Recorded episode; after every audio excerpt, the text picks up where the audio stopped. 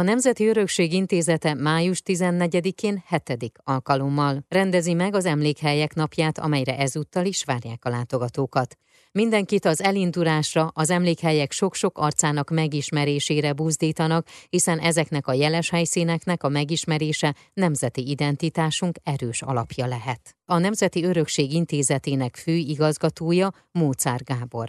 Összesen huszonegy nemzeti és ötvenöt emlékhely van, amelyek ezerkilencszázkilencvenkilenc óta Magyarországon vagy a kormány, vagy az országgyűlés döntése alapján váltak kiemelt történelmi helyszínekké, illetve a magyar történelemben jelentős szerepet játszó helyszínekké, és ezeknek az emlékhelyeknek minden évben szervezünk, mi, mint szakmai összefogó háttérszervezet, egy olyan napot, amikor ők kerülnek a fókuszba, és az ország különböző pontjain ezen a napon különleges tereket nyitnak meg, olyan helyekre mehetnek be a látogatók, ahol sokszor nem járhatnak az év során, különleges programokat, kedvezményeket, családi csomagokat ajánlanak, és többek között mi is egyébként itt a Fiumei úti sírkertben, ahol a Nemzeti Örökség Intézetének központja van. Az Emlékhelyek Napja nyitó rendezvénye kilenc órakor kezdődik a tavalyi év emlékhelye díjjal kitüntetett Mohácsi Nemzeti Emlékhelyen, Budapesten több helyszínen, és programmal várják az érdeklődőket. A Fiumei úti sírkert programjai tizenöt órakor kezdődnek. A Fiumei úti sírkert mindig igyekszik a legszebb arcát mutatni, és ami sokszor talán a külső látogatóknak furcsa, mi többek vagyunk, mint egy temető. Itt van ugyanis a Nemzeti Örökség Intézetének központja, de nem ettől több a temető, mint egy hétköznapi temető, hanem valójában ez egy szoborpark, egy szabadtéri múzeum, egy hatalmas szellős liget, ahol egyébként számos kulturális eseményre is van, lehetőség van, de amiről talán minket a legjobban ismernek, azok a tematikus séták, amelyből több mint negyvenet dolgoztak ki idegenvezető és történész kollégáink, és ezekből szeretnénk a az Emlékhelyek Napjához kapcsolódóan számos kiváló sétát bemutatni. Délelőtt is várjuk a látogatókat, de délután háromtól vannak vezetett séták. Délután háromkor és hatkor a mauzóleumok, a Fiumei úti sírkert nagy emblematikus helyszínei lesznek látogathatóak idegenvezetők segítségével. Ugye itt Batthyányi, Kossuth és Deák, de talán ide tartozik Jókai Mór és Görgei Artúr is. Nagyon sok olyan személyiség, akik az ezernyolcszáznegyvenkilencben elindult temető legemblematikusabb itt nyugvó magyar személyiségei. Aztán tizenöt órától egy másik vezetésben a művészparcellákat tudjuk megnézni, ahol a huszadik századi magyar irodalom legnevesebb személyiségei nyugszanak.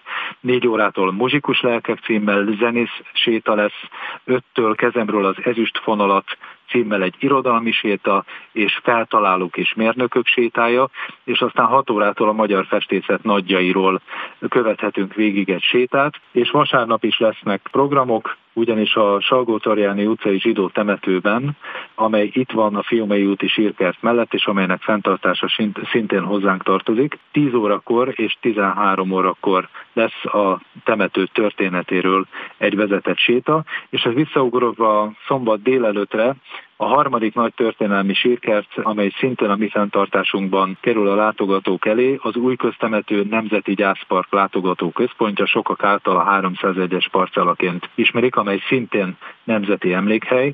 Ott is szombat délelőtt tízkor lesz egy vezetett séta, akiket feledésre ítéltek címmel. Megszokhatták már a hozzánk látogatók, hogy egy neves előadó művészt hívunk meg az Emlékhelyek Napja estéjére. Így van ez ebben az évben is, ugyanis a neves jazz énekesnő Harcsa Veronika és gitáros partnere Gyémánt Bálint Lámpafény címmel egy gyönyörű fényfestéssel tarkított produkciót fog előadni a két árkád sor között, akik jártak már nálunk, tudják, hogy mennyire gyönyörű ez a helyszín, és egy neves vendégük is lesz, Dresch Mihály fúvós művész személyében, úgyhogy ez egy egész érdekes különlegességnek ígérkezik. A részvétel ezen a koncerten is ingyenes, de regisztrációhoz kötött a rendezvények kukac nori pont gov pont hu címen lehet ide bejelentkezni.